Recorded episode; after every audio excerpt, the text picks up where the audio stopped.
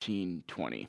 And there's a poor peasant whose life is quite hard. His house is just made of earth and clay, you know, maybe some wood sort of thrown together. It's just a simple one-room house. And he's a laborer. He works every day, or six days a week, and basically his wages are his food for the day. So he, he, he labors, he gets paid for the day, and he goes and buys food, and that's it. It's a hard, hard life. And on top of his poverty, let's say that this peasant has made plenty of poor choices, and that's kind of compounded the difficulty of his life. Until one day, messengers from the castle come. Let's say they come on this really fancy carriage, and they see the peasant, and they tell the peasant that, shockingly, that he is the long-lost son of the king. He's a prince. And not only is he actually a prince, he is the heir to the throne. And so as the peasant grabs the hand of the messenger and steps into the carriage, he becomes a prince, right? And yet, even though he technically is becoming a prince instantly, and he's no longer a peasant, truly becoming a prince, a, a royal, will take this man a lifetime, right? This peasant turned prince, for instance, has no idea how to eat properly, right? H- how to have the manners of a royal. Uh, he doesn't know how to govern. He doesn't know how to lead. And he doesn't even know how to read. Life is not going to be easy for him. Now, it's going to be good, but it doesn't mean that it's going to be easy. And I actually think there are plenty of parallels with this story to the Christian life. Important ones that we're going to see in our passage today in Luke chapter fourteen. Now, I know when we go over passages like this, you can't just reach down and grab a Bible under your chair like we can at North Point Elementary, but I still think it's really helpful to have the Word of God in front of you. So even if you need to just pause this for a second and go find a Bible in your house, or even if you just need to bring it up at your phone, I still really want to encourage you to have the passage in front of you as we read today. Okay, so we're in Luke chapter fourteen. We're going to start at verse twenty-five. Here's what it says. It says, "Large crowds were traveling with Jesus, and turning to them, he said, 'If anyone comes to me and does not hate father and mother, wife and children, brothers and sisters, yes, even their own life, such a person cannot be my disciple. And whoever does not carry their cross and follow me cannot be my disciple.' Suppose one of you wants to build a tower. Won't you first sit down and estimate the cost to see if you have enough money to complete it? For if you lay the foundation and are not able to finish it, everyone who sees it will ridicule you, saying, 'This person began to build and wasn't able to finish.' Or suppose a king is about to go to war against another king. Won't he first sit down and consider whether he's able, with ten thousand men, to oppose the one coming against him with twenty thousand? If he's not able, he'll send a delegation while the other is still a long way off and will ask for terms of peace. In the same way, those of you who do not give up everything you have cannot be my disciples. Salt is good, but if it loses its saltiness, how can it be made salty again? It is fit neither for the soil nor for the manure pile. It is thrown out. Whoever has ears to hear, let them hear." Okay, now notice that the setting has changed from where we were the last two weeks in this chapter. You know, previously Jesus was at a Pharisee's house. Now he's, we're told that he's speaking to a large crowd. His popularity is growing, right? The crowds have been increasing. Now, and sure, the, the crowds, they like Jesus. They're impressed by Jesus. But Jesus wants to know, will they still follow him when the going gets tough? And so he makes it really clear to them that he, Jesus, must be their first priority. And he begins to say to them, he says, listen, if you're going to come to me and you're going to be one of my followers, uh, then you're going to need to hate your mom and dad, your uh, wife and kids. Otherwise, you can't be my disciple. Now, uh, especially to the kids that are listening to this, maybe you're watching this service with your parents, that can sound really confusing, and I want you to know that Jesus isn't saying that you need to hate your mom or dad. Uh, he's doing what, what we would call exaggerating to make a point. And so he's just comparing things. He's saying, I want you to love me so much that if this is your love for me and this is your love for your mom and dad, I want you to love me so much that compared to how much you love your mom and dad, it almost seems like you don't even like them compared to me. Now, I want you to honor them and love them, but me, I want you to honor me and love me way more, way, way, way more. That's what Jesus is saying. Jesus wants to be first in your life. And he wants there to be absolutely no question about who might be in the running for first place with him. He just wants it to be obvious that he's first in your life. Uh, this really reminds me of a passage uh, from earlier in Luke, actually. You might remember this from Luke chapter nine. It says this, he said to another man, "Follow me." This is Jesus. He's saying to somebody, "Follow me." But he replied, "Lord, first let me go and bury my father." Jesus said to him, "Let the dead bury their own dead, but you go and proclaim the kingdom of God." See, nothing, nothing should come before Jesus in our lives. And he's serious about that. But here's the thing, putting Jesus first isn't always easy. And I think this is going to be one of the main points of the passage. In fact, I think you could summarize the entire uh, chapter fourteen in this way, that salvation costs you nothing, but discipleship will cost you everything. So think about this from the last couple passages. Do you remember uh, in last week's passage, for instance, when the master who's holding the banquet, he's the one that sort of represents God in the parable, he says that everyone is invited to the banquet. He says, go out, bring in the lame, the blind, the poor, invite them in. They can come to my banquet. See, salvation, being forgiven, going to heaven, costs nothing in Jesus' kingdom. It's entirely free. You don't have to earn it. You don't have to be good enough. It's free. You just need to believe. It will cost you nothing, but discipleship will cost you everything, Jesus is saying. Okay, so what's discipleship? Uh, discipleship is the process of becoming a disciple. It's the process of actually following Jesus uh, day by day. It's the process of making Jesus uh, your Lord. It's surrendering your life, your will to him, so that he becomes the ultimate authority in your life. And that process is hard. And that process will and should cost you everything if you do it right. Jesus then goes on to say, if you keep reading in the passage, he says, I want you to pick up your cross and follow me. Well, what does that mean? It means we are to pick up the cross. Well, what does the cross symbolize? Now, remember, Jesus hasn't even died on the cross yet when he's saying this. But as listeners would know, living in the Roman Empire, that the cross was a symbol of execution, a symbol of death. And so he's saying, he even says, you are to hate your own life in comparison to how much you love me. So we are to put to death our desires, all the things that we want to do that would contradict or go against Jesus so that we could follow him.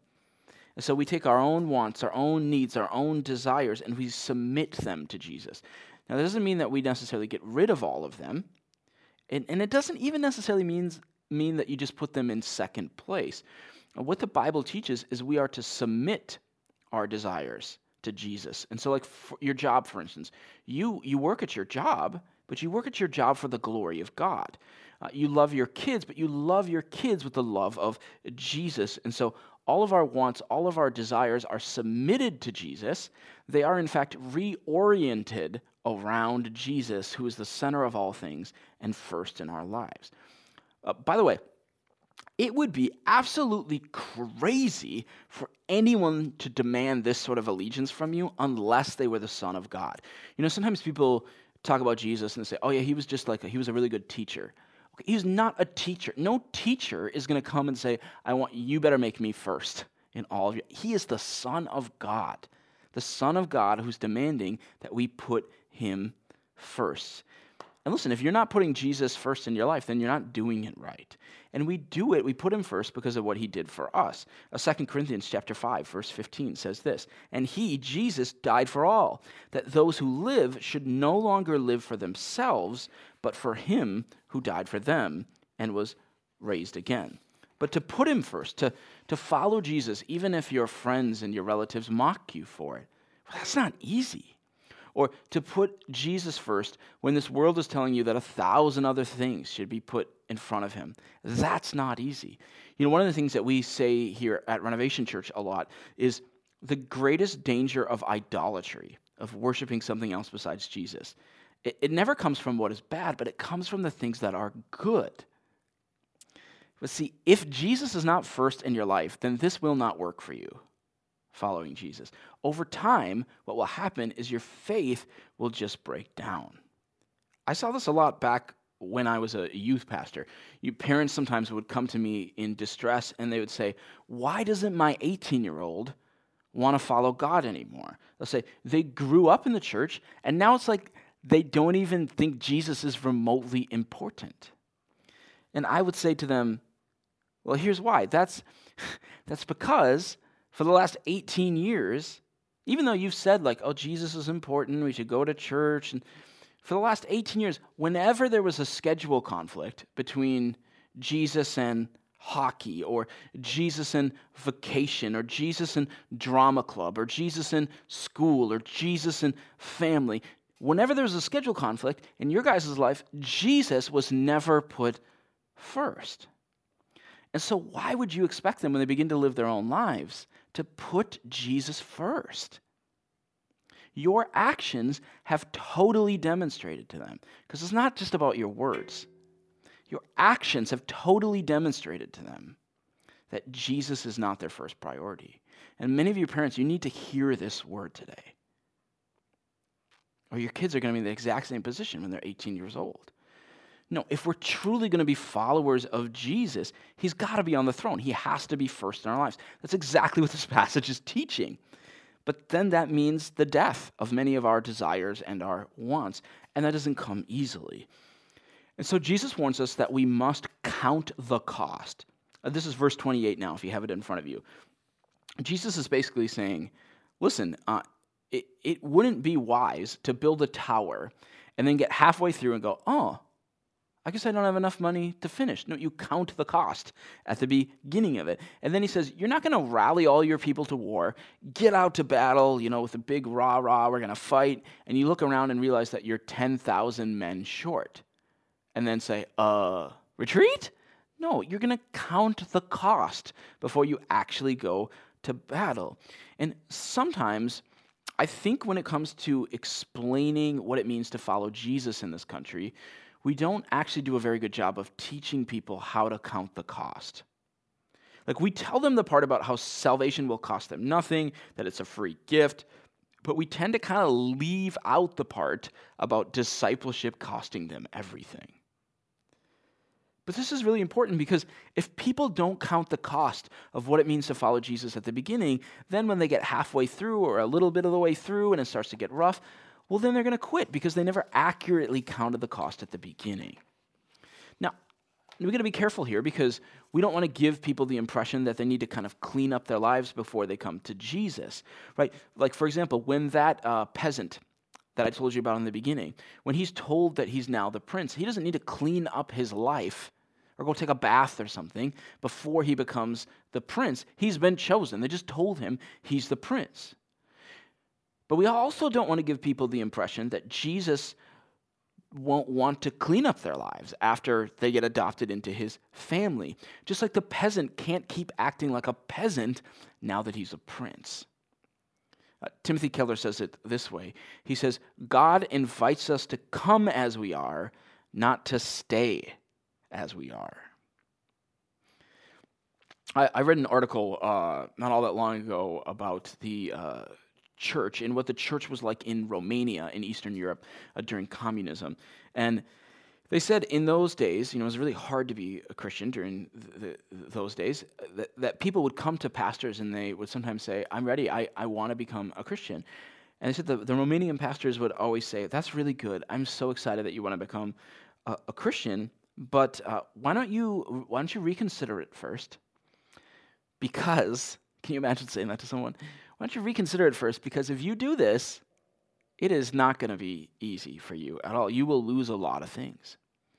And then if people still wanted to proceed as, you know, with their interest of becoming a disciple in Christ, what they would do is they would offer basically a three-month class where they would study what it means to truly follow Jesus.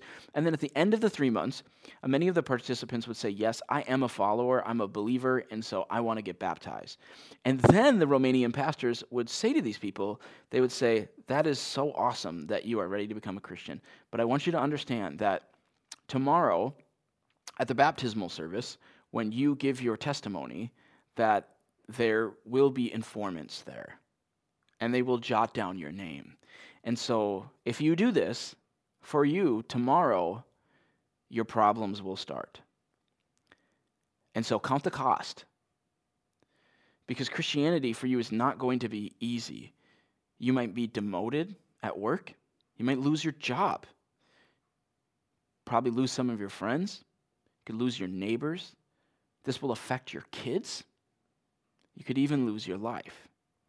And then the author of this article, who's a Romanian pastor, he, he says this at the end. He says, but let me tell you my joy when we looked into their eyes, and their eyes were full of tears, and they told us, if I lose everything but my relationship with Jesus Christ, then it is still worth it. I'm getting baptized. Can you say the same? Are you willing, would you be willing to lose everything to make sure that Jesus stays first in your life? Or when all this social distancing is over and you get back to your busy life, will Jesus just kind of go back to the back burner of your life? Or every time something on your schedule begins to conflict with Jesus, will he keep just getting pushed aside again? Count the cost. Count the cost. He's not asking for part of your life. He's asking for all of it. And herein, I think, lies the great paradox of Christianity. This is something Jesus hits on often in the Gospels. Uh, yes, he tells us in verse thirty-three that we must give up everything to follow him. But the truth is, in giving up everything, we gain everything. Listen, my friend, in putting Jesus first, he's not asking you to give up anything that will hurt you.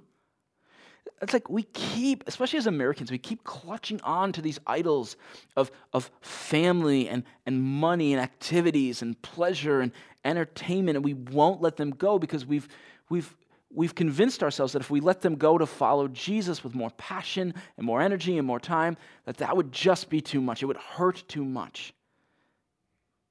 And so we don't let them go.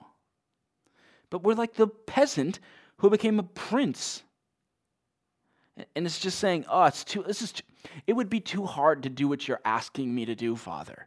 For me to learn how to read and learn the, all the titles of these people and learn responsibility. I'm just going to go back to the village and live in my shack. Yeah, that's what we say. That's what we say to God when we don't trust him. He says, no, no, no, come. Follow me. Give me your everything. Put me first. And listen, when you count the cost, don't forget to count the benefits.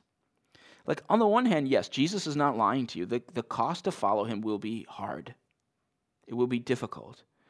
But surrendering to him, fully giving your life to him over and over each day is going to be way better than disobeying him and still grasping onto your old life. Right? Our reward is great.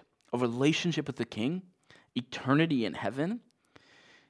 You know, a few of you watching this need to even ask yourself, if you say that you are a Christian, but Jesus is never really first in your life, perhaps you aren't actually a Christian at all. Because Christian just means Christ follower. He says, my followers will give everything. I will always be first. I'll be first in their life. If you're not striving for that, obviously you're not going to be perfect at it. If you're not striving for that, are you even a Christ follower in the first place? And then you've got to ask, is choosing all of these temporary pleasures and putting myself first, is that worth getting hell at the end of my life? Count the cost. I, I, I feel like if we could truly see, if our eyes could be opened spiritually, and we could truly see, like, what the cost really is, and we could truly count it accurately, we would be like the man that Jesus talks about in the parable of Matthew uh, chapter thirteen, verse forty-four. It says this, the kingdom of heaven is like treasure hidden in a field. When a man found it, he hid it again, and then in his joy went and sold all he had and bought that field." I love this parable. It cost that man everything, everything that he had to go and acquire this random field. Now, I want you to understand, in doing that, his family would have thought he was crazy. What, you're going to give up everything? You're going to sell everything you have? His neighbors would have thought he had lost his mind. Like, such intense sacrifice. But that man, in correctly counting the cost, he knew that he had gained so much more than he had ever had before. And that is what Jesus is trying to show you in the scriptures today. Yes, putting him first, it's not going to be easy. It's going to require sacrifice. Salvation costs you nothing, but discipleship will cost you everything. But it, there is no better choice for you to make. My friend, it is so worth it. Every day, give more of your life to Jesus. And that's my prayer for you today, that today you would give everything to Jesus. Tomorrow, you would put him first. The next day, you would put him first. Keep putting him first. Let me pray. Jesus, teach you, teach us how to put you first. Forgive us for the times that we put you second, third, four, fourth, or tenth. And God, we may, may we put you first again. May we count the cost. It's in your name we pray. Amen.